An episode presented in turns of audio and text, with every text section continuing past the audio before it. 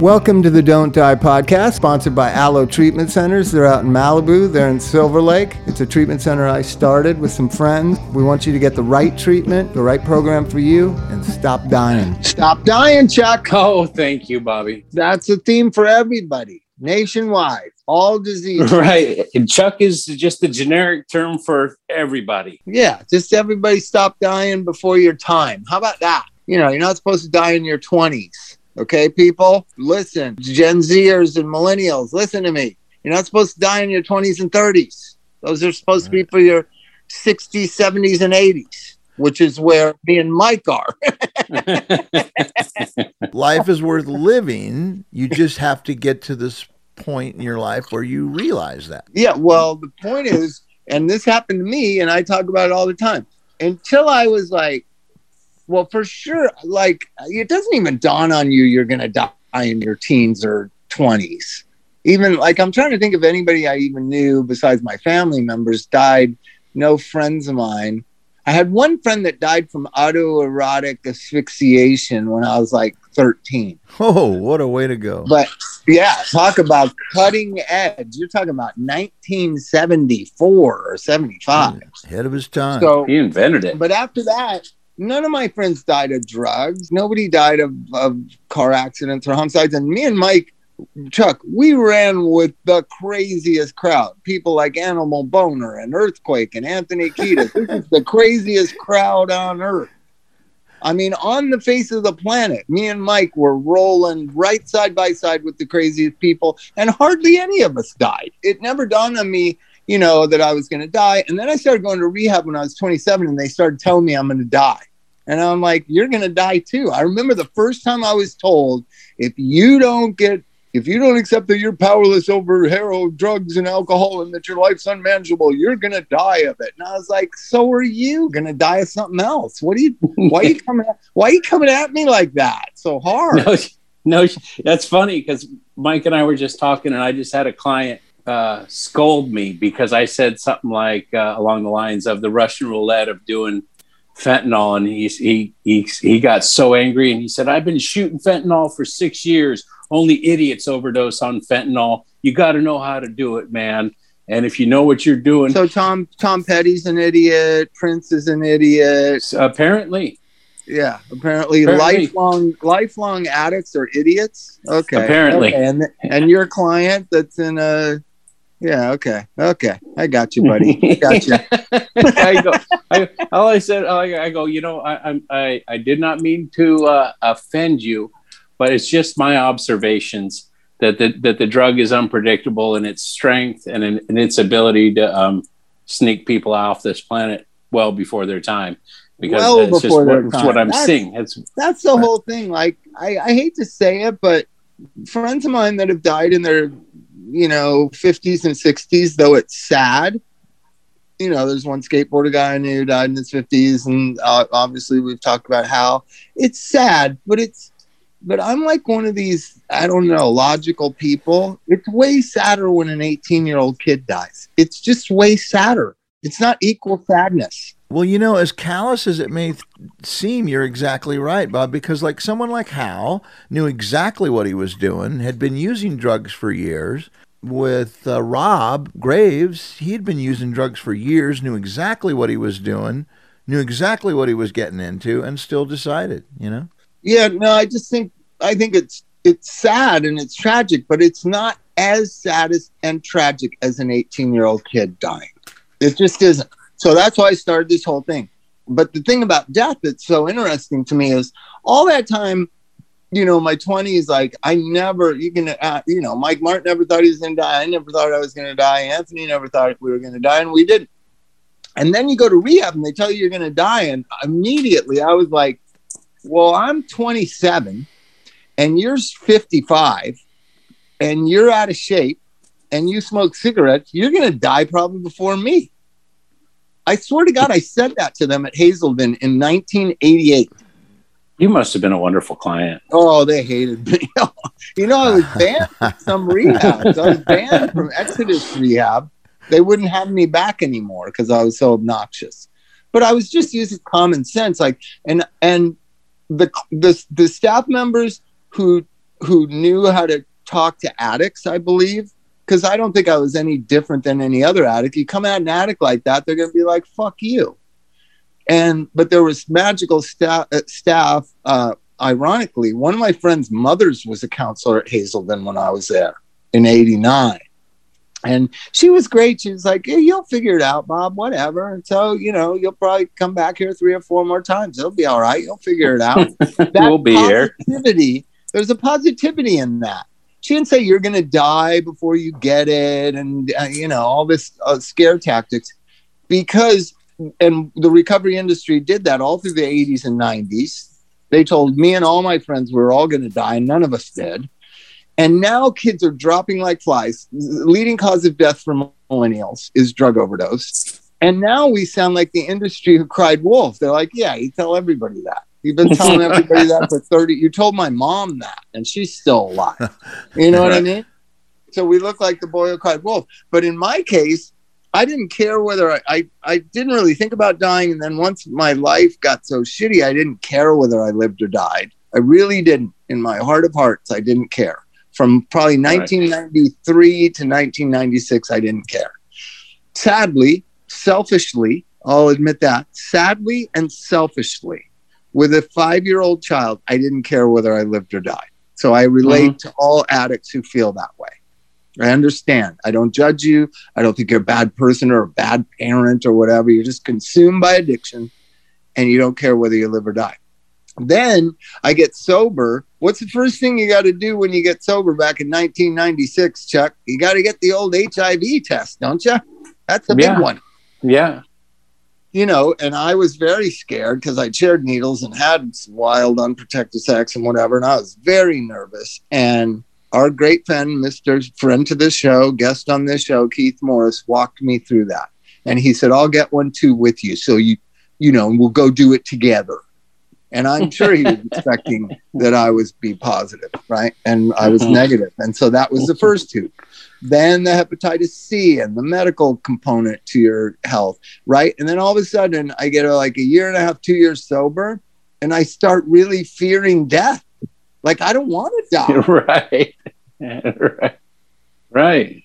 I, I enjoy getting up in the morning and having coffee and smoking a cigarette and watching CNN and talking with my friends and going to an AA meeting and going to work. And I enjoy my life. That's where these kids need to get to.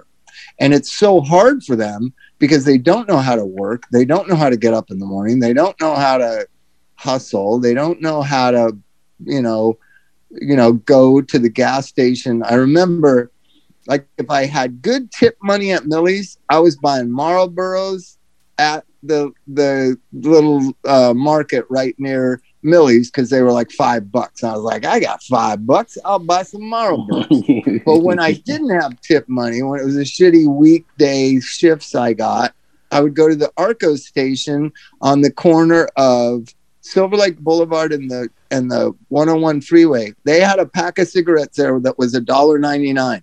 I don't know what was in it. It w- didn't seem like cigarette really, but it was a dollar ninety nine for a pack. Yeah, it's right? the sweepings from the floor in Marlboro.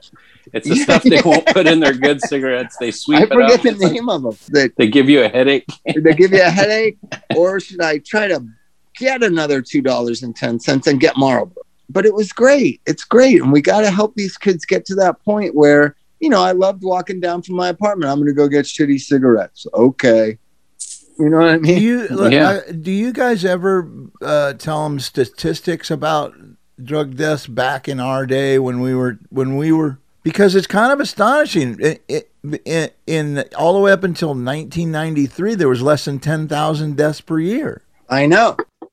I know, but they, they don't seem to matter. They'll say, oh, there's more people or people are stupid or whatever. They, they just, you know, you have that mm-hmm. bulletproof thing. I'm telling you, from 15 to like 27, 28, you just think nothing bad's going to happen to you. You just don't. That's why car insurance costs so much for teenage boys, especially. Right. Because the invulnerability, there's just where you're just not. That's just not going to happen.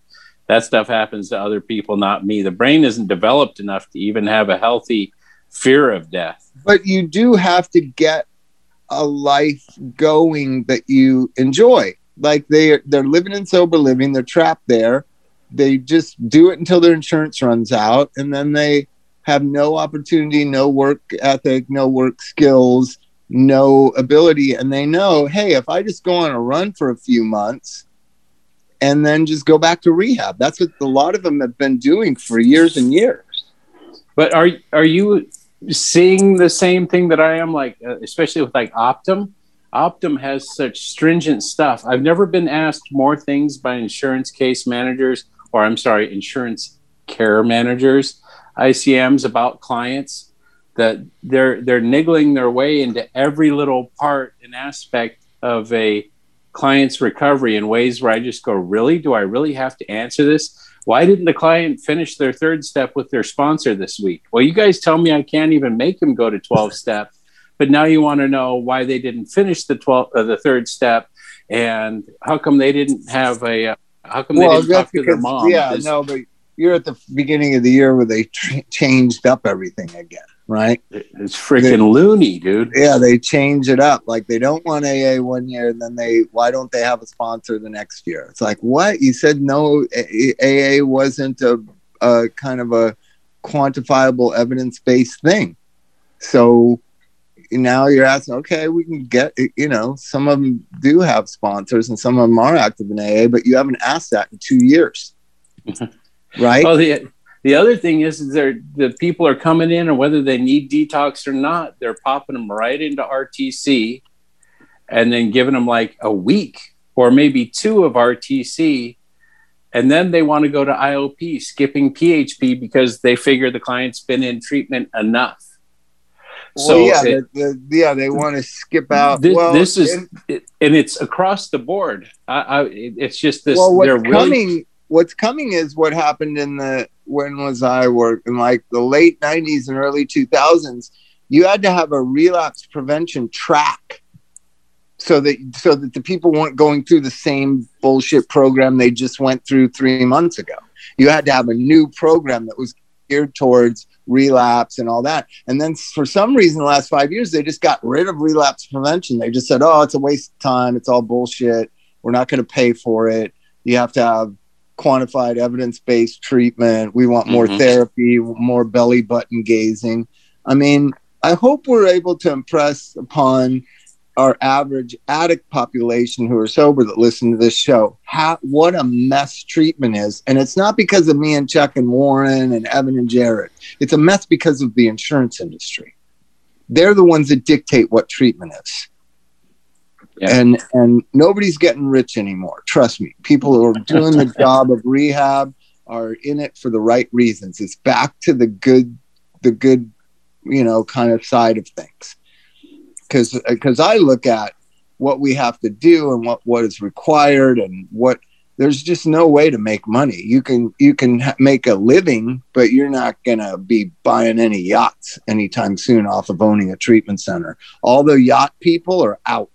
They're all out on their yachts. I can name some of them if you want. I can name names of the yacht, the yacht, the former rehab owner yacht brigade. You know what, what, what's what's hard to do is to figure out sovereign. To, can I say sovereign? yeah, I, I don't. Do they have yachts in prison? No, he nothing happened to him. That's all a lie and myth. Nothing happened to him. Really? The guy got away with like fifteen hundred million dollars, and he's not. I mean, they're all doing about the same thing. I know what all them were doing. I just, I just, I, you know, I had this ethical thing about pee for one thing, because Dr. Drew and I, I, I, did. I had an ethical stance on pee right from the get go. I said, you. I said, well, personally because I'm a communist and because I'm Joe Strummer, I don't think anybody has the right to know what's in my urine. I, I think it's I think it's a, it's against the Constitution. Now, if I get in a car accident, you have the right to know what's in my urine. If I make a mistake at work and cut my finger off, you you you have a right to know what's in my urine. If I, you know, I, if I'm a taxi driver and I get in a car accident, you have the right to know what's in my urine as the cat, taxi company. But just to get a job, you don't have the right to know what I do in my personal time in my personal life. I just always thought that the drug testing of Americans is is just un-American, right? So that's my basic stance about it, right? Okay. Then when when you know I knew what the tool, what the power of the cup in your hand. It's a therapeutic tool to get the client to level with you, to get the client to trust you, to get the client to tell you the fucking truth that they smuggled drugs in and they got high. Because it's more valuable for my relationship with my client for me, me to be holding a cup and go, dude, you know, come on, let's not go through this. Because if you, I used to say it at Las Encinas, if this, if you pee in this cup and it turns out that you smuggled heroin in here, I have to discharge you. And I don't want to discharge you. But if Mhm. you tell me that you fucked up, we can say, forget the cup. I'm going to contract you. You're going to be on, you know, on, on bed rest and you only go to groups. You don't go to the outside meetings. You don't leave this campus. You don't leave this fucking building for 72 hours. And that then begins the therapeutic process. The cup is only a tool in the therapeutic process. It became this end all and be all of drug treatment. It's a waste of time to be P testing everyone all the time. It's a waste of resources. It's a race, waste of energy. And, and the insurance industry found out it's a it's a real cash cow for the recovery industry Oh, it sure was. It really was and that's how that's what bought all the yachts Yeah. right Right. And fifteen hundred dollars a test.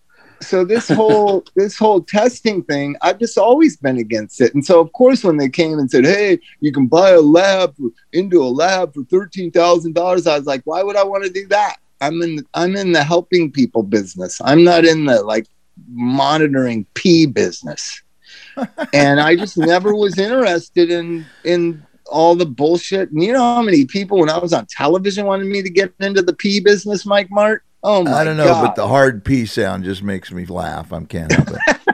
you know, I have a funny P story, a testing story, if you want. Uh, when Devin and I, my uh, wonderful ex and the mother of my my uh, children, when we first got together, uh, we got a little room to get started. We got a little room at a friend's house, and we had this room and everything. And she wanted to get a um, a, uh, a house, and I said, "Well, I'm not going to move in with you until you P test because I, I think you're using still."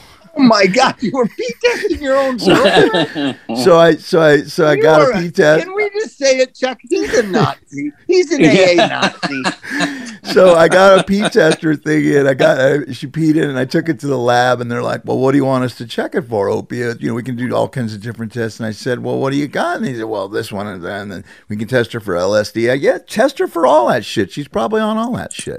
and and, uh, and that came back completely negative. I had to go apologize. Oh my we got a place God. together. Wait, Oh whose idea God. was that? Is that something you picked up in the rooms? I know. I just was like, I'm not moving in with somebody who's using, so I just thought, well, that's the only way. I know, but, nobody tested you at meetings, Nobody right? tested Hey, you, right or wrong, it was a good story, man.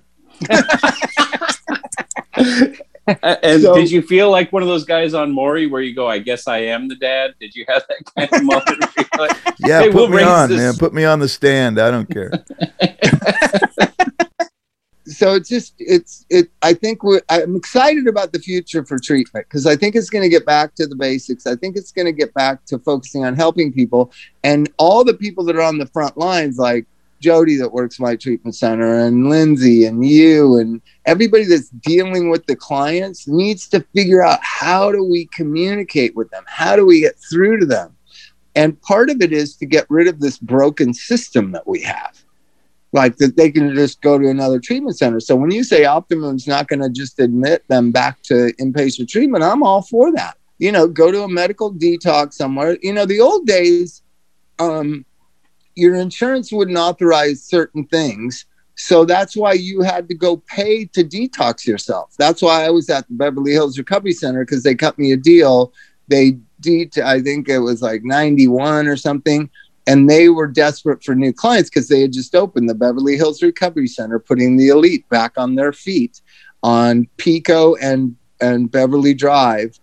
They um they would put you in a, it was in a hospital you got a hospital but your own hospital room and back then it was like 550 a day and so you go there for five days 2800 bucks and you detox and then your insurance would pay for you to go to uh, you know hazelden or betty ford or wherever else Well, there you That- go. Then you got skin in the game, but you're also not helping anybody that doesn't have any money. You know, that's that's the only downside to that. I mean, well chuck i eventually got there let me tell you what you have to do you have to find a good friend like Mike Martt or or my friend Bill Cody or Robert Sobel or Anthony Kiedis or or somebody that's willing to put up the two hundred dollars for you to get into American Hospital. And many all those friends did that for me or for friends of mine. We all did it. I've done it. I've paid the two hundred bucks. It's a paying it forwards. It's paying for Right. what you you did. American Hospital. It's a great treatment center. You get ten days de- in the detox in the res in the rehab for two hundred dollars, but you have to How do they list. stay open? huh? How do they keep doors open? Because they get they sign you up for general relief and medical and all that while you're there. Okay. But you walk in the door. It used to be you walked in the door. You had to have a check or or money money order. I think for two hundred dollars, but you were on a waiting list for like six weeks. You had to call every day, and then one day they just say, "Come on down, bring two hundred bucks. If you don't have the two hundred bucks, you're not getting in." Right? Okay. And um and so I went there six or eight times. wow. So for you, it was sixteen hundred dollars. no, for for six people, it was two hundred dollars. Mike, did Oh. you try to take Jeffrey somewhere and pay for it? Um, he we offered to to um get him yeah to get him in. We had um me and I thought- Keith and the guy I thought you from took him somewhere, and then he didn't. Eventually, didn't want to check in. no in. he never something? went. He went to his dad's house instead. Oh, but uh, but you were trying to take him. Where were you going to take him? I don't know. They had some plan. Uh, he actually needed a liver transplant, so we were going to help him yeah. with that, and you know, and we had him sort of like this moment of clarity where he said, "Yeah, sure, that's good," and then the next minute he lapsed into he knew more than the doctors and all this other stuff. He'd been dealing with doctors; they've been telling him he's going to die for years, and and then it just kind of fell apart. Right. But th- there's a difference. Like I was there part of the end with him. There's a difference when they're telling you you're going to die and you don't really have any outward symptoms that you're going to die, right? You just have labs that tell you your liver enzymes are through the roof or whatever, your infection rate from hepatitis C. I remember being told, you know, you have a 10,000, 10 million viral load. And I was like, oh, that doesn't sound good. And they, and they were like, no, that's not good. This is when Jeffrey was in the hospital. He was laying in a hospital bed when we were doing this. Oh shit. So so get this when but then I luckily never um never got sick sick like Jeffrey did or my ex my ex got very sick from it. And once you get sick from it, it's a little hard to say, well, they've been telling me for years that I'm going to be sick from this or die from this because now you feel like you could die from it. Right? Mhm. It should Yeah. it should wake you up, but it doesn't necessarily wake everyone up. It woke my ex up, but it didn't wake um, Jeffrey up. It didn't wake Top Jimmy up. Like Top Jimmy, I saw him in Las Vegas when we were playing there, the bicycle thief, and he was in a wheelchair. And, Yeah, he couldn't and walk. Josh Josh Klinghoffer, you know, only knew the legend of Top Jimmy, and then he finally met him, and he was like looking at me, and we wheeled him in the back of where we were playing, and and and Josh is like a numbers person. He's like, he's not. I didn't. He's born in '55. He's not that old. This was in 1999. So Jimmy was 55, 99. What is that? I'm not good 44? that. 44. 44? He looks. He looks 70, Yeah, he and looked he was really in a old and, wheelchair. Mm. and skinny.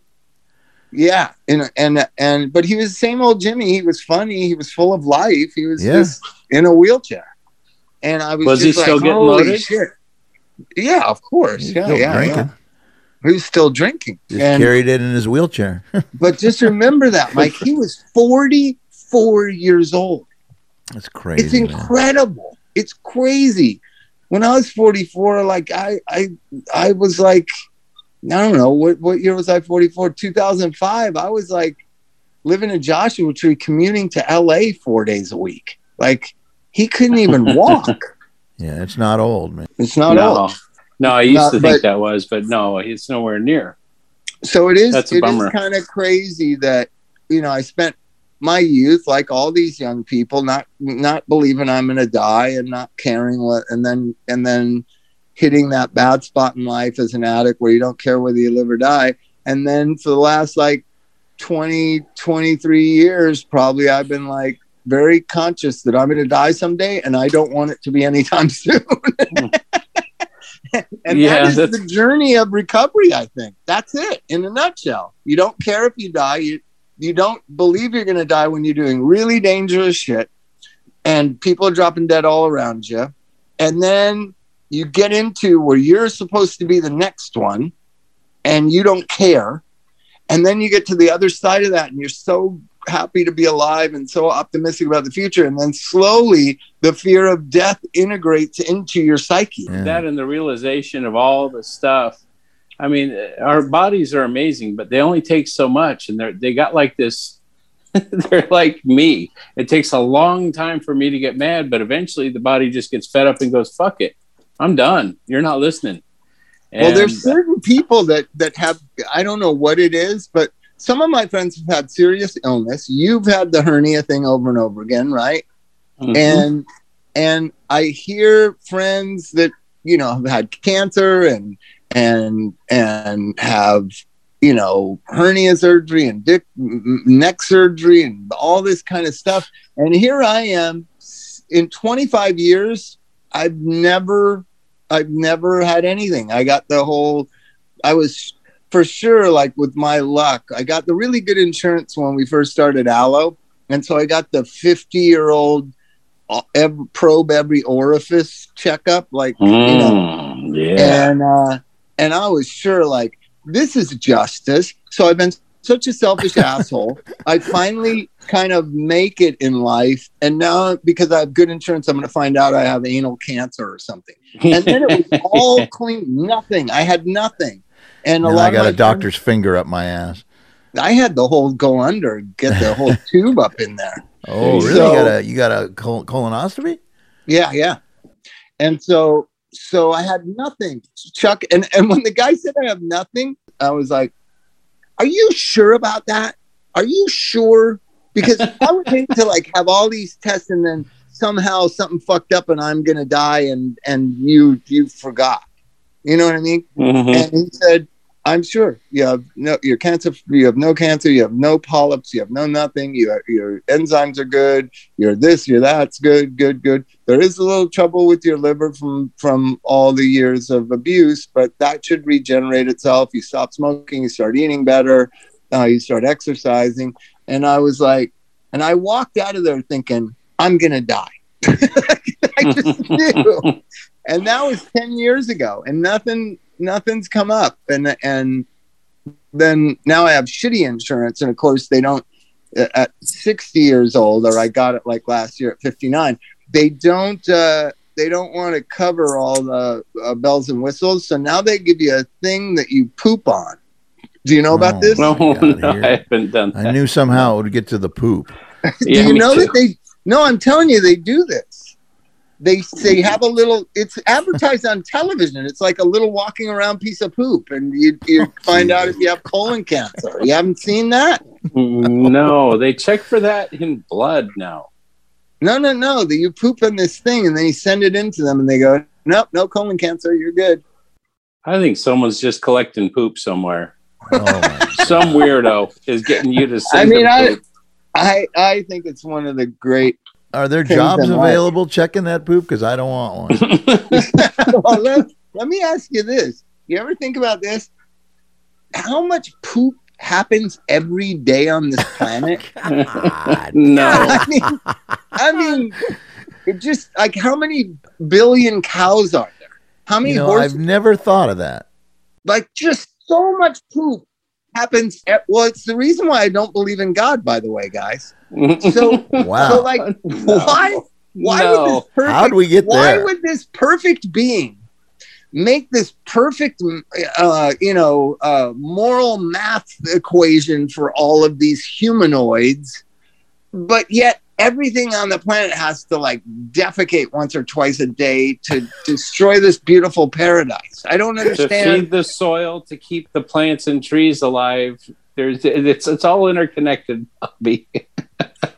You think seven billion people pooping is helping the planet? No I think- way. I think if we hadn't built up cities, it returning to the soil and keeping vegetation alive as a natural fertilizer. Now, do I think penning up millions of cows and having them poop all in the same spot is good? Nah. But We we ever go by Cowschwitz? I call it, you know, Frenchie named it. I, th- I think Frenchie named it. When you're going up the five and you get right towards the Livermore cutoff, there's that Yeah. thing Cowschwitz where there's like a hundred thousand cows just living side by side. It's just so sad and fucked Yep. up. You know that place? yeah. Do you call it Cowschwitz? No, I just put the windows up because I know it's coming. because you got to do go to recirculation and keep the windows up for and they have i love hour. wendy's i love wendy's and there's like about i don't know just either past it or before it there's a wendy's the only wendy's on the five freeway driving to san francisco and you really have to think twice about when you get off the freeway you got to have your window down to see if the wind is blowing towards the wendy's because it's not worth eating wendy's to be smelling that cow shit I hope that never changes, man. That's one of my fondest things about going up to San Francisco. In fact, when me, when me and the kids get in the car and we go through that one, you know, I just roll the windows down and go, ah, nose opener, you know, and they all get mad at me and stuff. It's the greatest ever. And they'll they'll That's remember me forever. I mean, one of their fondest memories. so so uh, let's talk about the schools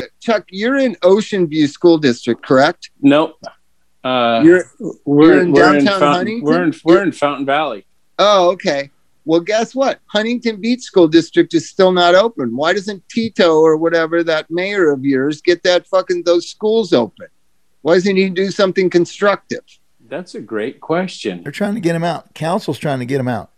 Are there's they? no i didn't know this the the so ocean view school district which is at warner and above towards golden west college that's been open for a month or so yeah. but Huntington Beach School District is not open. That's ridiculous. If that's the center of all no masks in Southern California, how come their schools aren't open? It, it's because it's not the center of no masks. It is. I see it on Channel 5 News. I see it on the You- Channel 5 News every week how Huntington Okay. Beach is protesting mask Re- wearing. remember, remember when you had the incident up there in Claremont, and you said the news, the guy that ran his car into some things, you said the news misrepresented it. yes. Yeah. I, okay, I loved the other day when they had all the. I think it was this weekend. uh, They had the Black Lives Matter people show up because there were supposed to be some White Lives Matter people who didn't show up, but a bunch of Trumpers showed up to start problems anyhow. Um, they were interviewing people, asking them where they were from, and nobody was from Huntington Beach. And I was like, "Can we please let this go now?" That was so ridiculous. There was like five reporters to every one person. Oh, but there. they wanted it to be something so bad. And it's just And it- like, oh my God, you guys got to stop. Now, a lot of people I know are vaccinated now because they, they, they took the opportunity when they could. And so, I mean, we even had a get together on Saturday where I got together with some friends and we just played guitars over at my friend's house, all vaccinated, and we all hung out in the same place together. And it was real nice. You know what's funny? On Thursday, everyone 16 and over is can sign up for a vaccine. That's amazing. That's the final frontier of everything going back to normal. Yeah, but they're smarter than us and they won't do it. Look at it another way. I don't think it, I, I think the death rate's going to plummet anyways because you won't have so much transmission. You got great medicines. I talked to a couple doctors. They said just the things we learned through the two waves, patient survival rate is way high. So you're not going to see this death number. If you look at it, it just astral projected from 300,000 to 500,000. And now it's only still at 539,000. It's only been 39,000 over the last like two months. So the death rate is plummeting because of better treatment, better understanding of what to do with with with severely ill cases, right? They know Right. how to they know how to treat it better. So then once everyone who has every once everyone has access to a vaccine, what will probably happen is the people that don't want a vaccine, which is their right, don't get a vaccine. I don't care. You're stupid. I don't care. There's a lot of stupid people in this country. That's never that's okay. been since See, that- you were doing so well up to the "you're stupid." We can say Well, it's your but- right to not get a vaccine, Barnum. and I gonna- respect that. No, I, it, it, it truth is truth on a certain level, isn't it?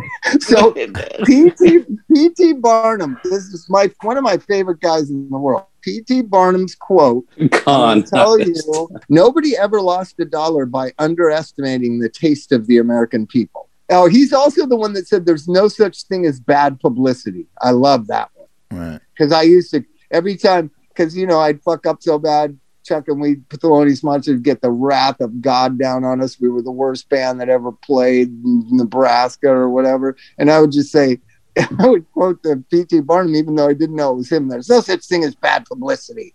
You guys, Oh. come on. So to me, don't get vaccinated. I get it. If you get sick, you're gonna hopefully not be too sick, but you're not gonna die. Did you see where? Uh, did you see where Ted Nugent said, "Hey, how come we weren't quarantined for the first uh, the COVID one through 18? I thought that was genius. I mean, come on. It's called COVID nineteen because it's 2019. Hello. hey, I don't think it's ever going to go away, but it's going to be slowed and people aren't going to die of it. And we're just going to think of it like, don't ever forget what Dr. Drew says. Don't forget that the flu you get is an ancient, is a is a distant cousin of the Spanish flu. It's just mutated, mutated, mutated, mutated. And so this that's what coronavirus will be, but we won't die from it. And so we can Right. go back to our normal society. Now, one thing that happened during this, I think everybody likes. Like I like that you guys don't have to drive here in traffic to do the show. so, so coronavirus has made the Don't Die podcast easier for us all to do. It's still fun and lively and whatever. I don't think it's suffered in entertainment value because you guys aren't here at my house. You know what I mean? right you know it's certainly it's it's it's it's those some of those days doing the hour and a half two hours sometimes it was but i enjoy driving so but but you're right it is easier so It so I easier. think that I think that there's going to become you know people are there's no doubt I'm closer to my children. There's no doubt, and I'm pretty close to my children in general. But to be with them 24 hours a day for a, a year and a half is crazy. So And what? How's the new baby doing? He's good. He's you know babies don't do a lot. Right. they they poo a lot that's why you're obsessed with poo again right yeah. well they do do that but uh but it's been me and sid because uh elvis i don't know elvis um elvis is in his room a lot. He's got friends now. They have this new way of being friends where they're on the facetime call on the phone and they're all playing video games. And they're all talking to each other. It's almost like they're in the same room. And sometimes you, you know because you can hear kids laughing in his room but there's nobody in there but him right? And uh, other kids that he's with are on their computers and, and then they just have a blast. So it's been me and sid. Me and sid have had a, a lot of fun. I want to tell you so last friday was opening day for dodger stadium right?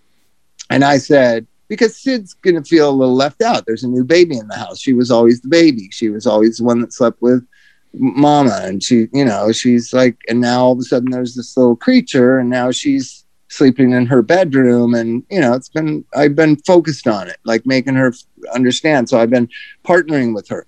So i said sid you and me are going to go to the dodger game opening day right? And she she loves the dodgers right? So she gets her whole this is after school on friday. She gets her whole dodger outfit on.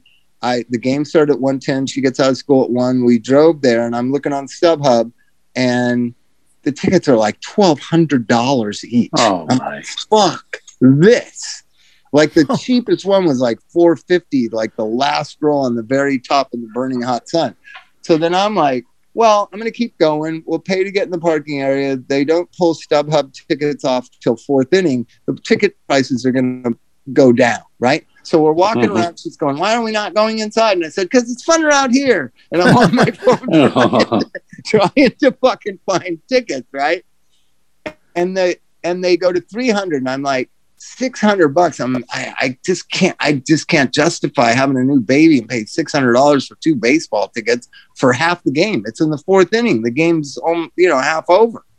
So I just said, you know, fuck it. And then StubHub goes dark. There's just you can't buy tickets anymore, right? So we're walking around. I keep asking people, "You got tickets?" And they look at you nowadays like there's no physical tickets anymore, Mike. I don't know if you know this. They're just in your phone.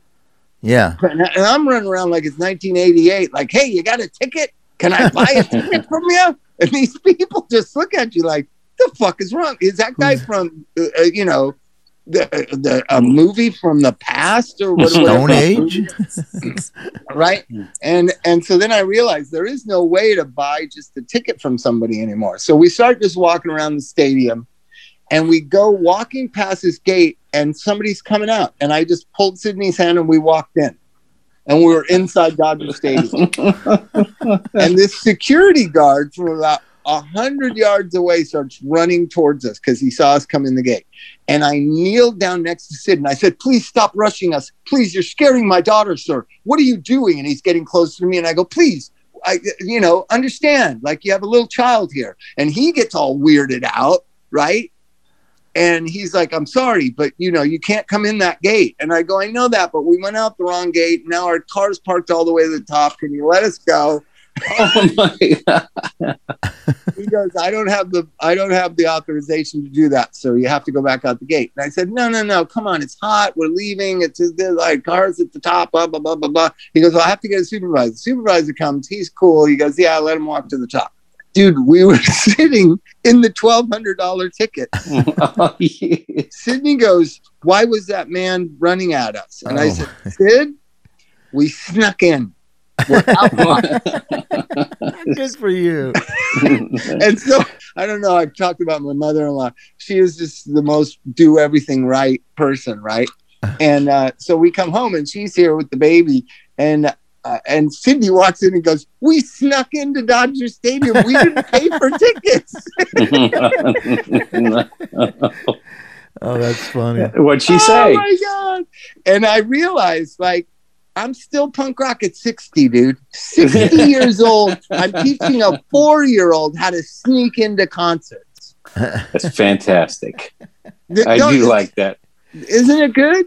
Like Well, I don't know. think millennials get taught about sneaking in. You got to sneak in. Yes, sneak in. Once you're in, you're in. Remember, Mike? Once you're in, you're in. Hey, rush the gate, man. So I, on the way home, I'm playing the song. Like I'm, she's saying, "We're bad. We're bad for sneaking in." And I said, "We are bad company, Sid. I'm going to play you our song." And I played "Bad Company, Company," and she was dancing. And that's me and her song. That's Daddy and Sydney's song. We're bad company. We're bad company till the day we die. well, you- you're proving it. That's great, man. What's what's the most you'll pay for tickets for that before you sneak in? Well, three hundred dollars. I mean, dollars. oh, what, what I expect? I expected to pay like I would pay one fifty each, so three hundred dollars for me and Sydney to get it. I would have paid that, but I'm not paying three hundred each. No way. Who's who and who who has all this money? These people. Like I, you know, because I did get in, and I'm like, I was looking around at the people sitting next to us in the twelve hundred dollar seats, and I was like, how do these people have twelve hundred dollars? And there's four of them sitting there. That's dude, that's forty-eight hundred dollars to go to a fucking baseball game. That's stimulus money, man. Oh, you think they just took their whole check to buy a baseball Yeah. ticket? Well, that's better than all the kids I've been dealing with. You know, another thing I was going to say, I believe if you really wanted to dig into the weeds about the statistics, more drug addicts died from getting the um, the stimul- stimulus check than died of COVID. Oh, I, Yeah, I, maybe. that- that's that's. In, I think that's a fairly easy bet. Yeah, because that's what they did. You know, and they invested and they got more amounts than they normally Mm. would.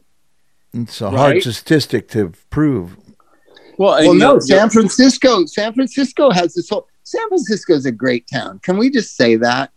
It got a little yuppified. It got a little yuppified and stuck up, and a bunch of lame people live there. But luckily now they've all moved out, so it's back to being a cool. It's back to being a cool city, and um, and they did this thing. More people. Are you ready for this, guys? More people in the 14 months of COVID have died of drug overdose than of COVID in the city of San Francisco. 621 people died of drug overdoses, 173 from COVID. See, one thing about San Francisco is they can walk and chew gum at the same time, unlike the city of Los Angeles and Eric Garcetti. And so San Francisco was able, able to say, hey, yes, we have this new horrible pandemic, and we still have a terrible drug overdose death rate. And we have people that got cancer. And we got uh, you know people that have hiv and aids living with hiv and aids. They're able to be a real city. And um, and los angeles is just tripping over itself trying to be politically correct. You know yeah. people people need to go to the stats and not believe all these fear mongering that's going on right? Wow that number the 621 in 2020 is an increase from 441 in 2019 almost 200 more people died of drugs in san francisco in 2020 i wonder why. Isolated disenfranchised no 12 step meetings no access to treatment everybody stay home and just twiddle your thumbs and how about the fact that the Center for Disease Control recently asked young adults if they had thought of killing themselves, and one in four said they had. One in four. This That's is ridiculous. incredible that we're just ignoring this. How do you make sense of it all? You just try to do the right thing and you try to just try to speak your truth. And the truth is, COVID's a horrible, terrible thing. It's horrible to suffocate to death. It's a horrible thing to die isolated away from your family in a hospital with a bunch of people dressed in masks, you know, like you're a, you're contaminated. It's mm-hmm. horrible. But so is an 18 year old kid dying of a fentanyl overdose. They're gasping for their breath and there's no one around. So is mm. you know getting uh, dying of cancer. All all these sufferings and death are horrible. One isn't you know one isn't a, a, a better a better thing to die from. They're all horrible things to die from. But it is a fact in my in the way I see things that it's much more tragic that an 18 year old person die than an 88 year old person. And you can argue with me, and I'm sure I'll get attacked for this. When I'm 88, don't worry about me. I had a great life, right? Worry Mhm. about the children. Worry about the mental health of our of our uh, elementary school age children. Worry about the you know that our children are are are have access to education and to food and nutrition, right? Worry about Right. that shit. But you know, and and and I guess we just forgotten our way because now we're in this thing. Well, if they like, if they say this, then we have to say that. If we and and and if we say that, then they have to say this, and no one can ever agree on anything. So if Trump said the schools should be open, then all Democrats have to say the schools should be closed. That's what happened. We allowed that to happen. We didn't use science or reasoning or the advice of our own Center for Disease Control that three months ago said the schools should open. They're safer than supermarkets. And still, Huntington Beach's schools are mostly closed. Los Angeles Unified School District schools are closed because Trump said schools should open. Dodger Stadium is open. There was a baseball game that I went to, but the schools aren't open. How insane is that? What's Yeah. more important, Chuck? Schools for our children or fucking baseball games? Um, strip clubs because they opened a long time ago. Oh, did they really? Did they? Yeah. I don't, I'm not. I'm not a strip club guy. Are they open? Are Uh, they- yeah, yeah, they did. I do hope look so. at they do look at stuff like you know it's outdoors and there's spacing. Was there like spacing when you went in? Was there a lot of space? yeah, they everybody? space it out. They space it out, but And there's is last time I checked. Last time I checked, there's a lot of outdoors at elementary schools. Believe it or Yeah, not, that's true. Why can't they just have the classes outside? It's nice weather. that's what the private schools do. That's what they do. I don't Like, get it. They weren't very resourceful. yeah it's just you know it's it's a lot of politics but but we really got to get like you know and and i was saying this three four months ago once cdc said schools should open they're safer than supermarkets they literally said that the center for Mhm. disease control fauci's thing that he says we should listen to okay they said the schools should open so are you for the schools opening mr fauci oh no well i don't know i don't know we want to get the numbers lower yes, Dr. Fauci, we want the we all want the numbers to be lower. But what damage are we doing to our children? My my my son hasn't been in a classroom since last March. A mm-hmm. year and a month. A year and a month he hasn't been in a classroom. That's ridiculous. Shame on the city of Los Angeles. Shame on the teachers union of LA Unified School District shame on the, the the superintendent of LA Unified School District. He should be fired. And as soon as somebody can run against all these, uh, uh, you know, the mayor and everybody else in the city council, they should be run against. And I, you know, and I'll, I'll vote for whoever. I'll vote for communists. Just get these people. that Can we send our Tito up there? Huh? Can we send Tito up there? Yeah, a uh, Conchita. I think he has to be a registered in the city of LA. So get him up here quick. okay, good. Should I be Tito's campaign just want him out of- manager? Just He want him out of Huntington, Chuck. I just, you know, I don't, I don't personally have a problem with him. I just have a problem with him in government. Well, he does make He's your so city nice. look like a, a buffoonery. He really does. I mean, people look at it this way: people in Victorville are laughing at Huntington Beach. Oh my like God. that's what that guy does. no, Yes, they you are. really, Yes, really, they are. God, is is that the note you're going to leave this on? That, I that that's really painful. That guy, that guy's a clown. He's a clown. Oh my God, that's funny. Do you not? Do you not think that? I mean, I like it because I can razz you about it, Chuck. But It's fun for Well, it- Bob. But no, I but see it's the guy. The, the first time I ever saw him, he was pouting in his car like a baby, like like a four year old. Like, and he was having a press, he was talking to the media and is sitting in his car because they wouldn't let him in City Hall when he was the fucking mayor pro tem. They wouldn't let him in. That's Oh, rough. man. You gotta love America. People, America is the greatest. The guy's, All right. the guy's like a fucking 250 pound baby. Let's leave Right? on that. That's awesome. Woo! Do you know what I'm? Wasn't he just sitting pouting outside because they wouldn't let him inside the building Yeah. without a mask? One hundred percent. Well, I mean, what do you call that, Chuck? I know we're supposed to be politically correct. Oh, he was. You know what was he doing? He was stomping his feet like a four-year-old child. It was he was a non-binary, um, non-gendered child.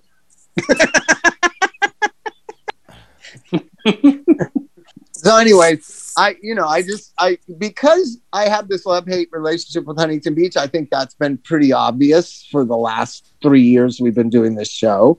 Never have I been beaten up so badly, but by the Huntington Beach Police Department. They were ruthless. They Yeah, were, but I but I heard you had it coming. Yeah. That's You what snuck you know what? I'll again. admit, I'll admit I had something coming. The You one snuck in somewhere. park, the one time in the park on the moped, I didn't have that coming. Trust me, I thought they were going to kill me.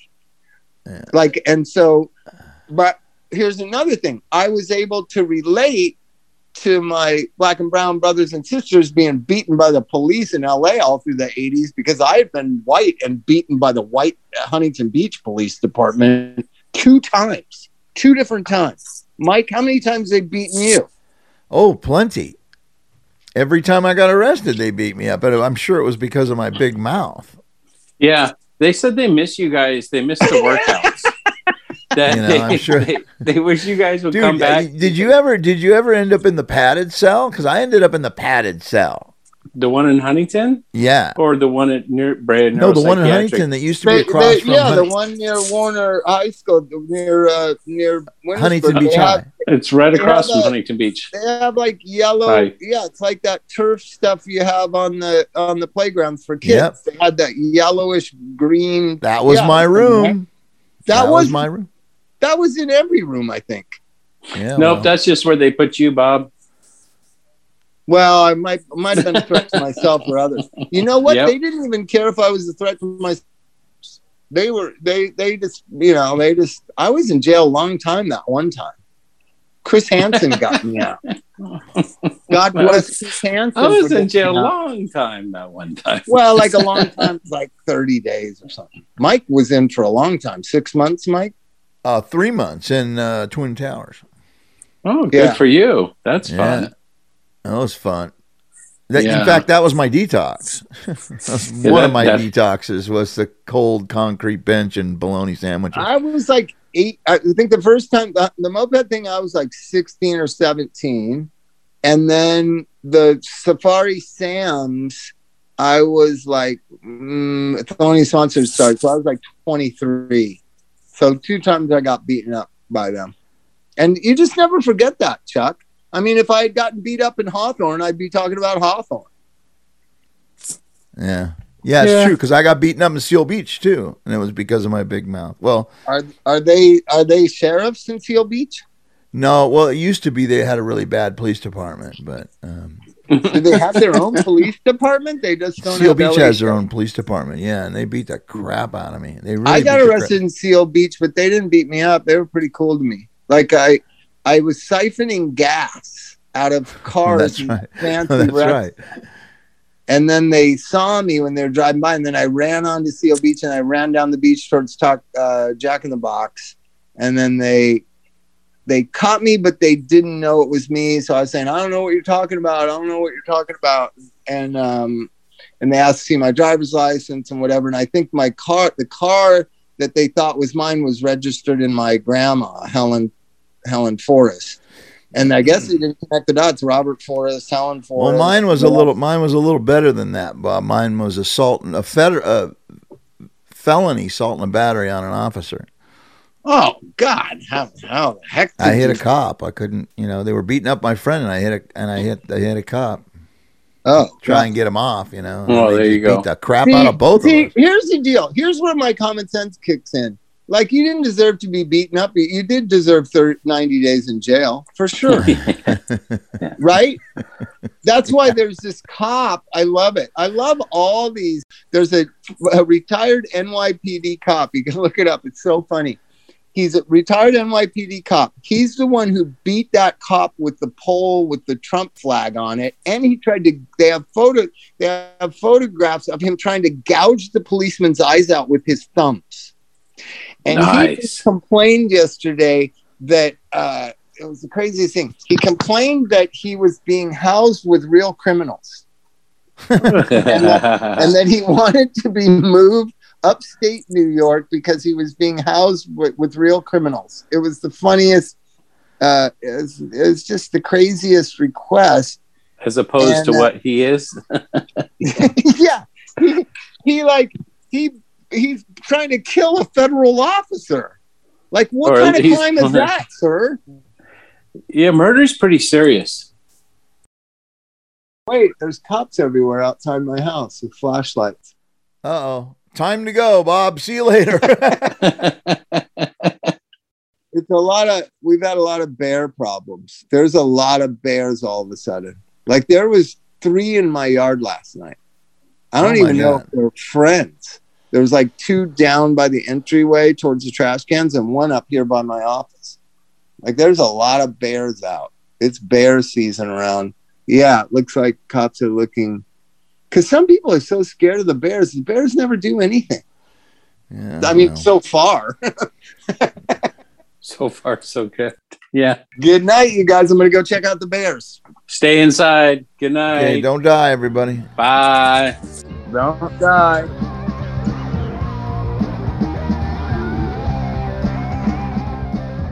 Hey, this is Bob, and you can get a hold of Alo Treatment Centers at 888 595 0235.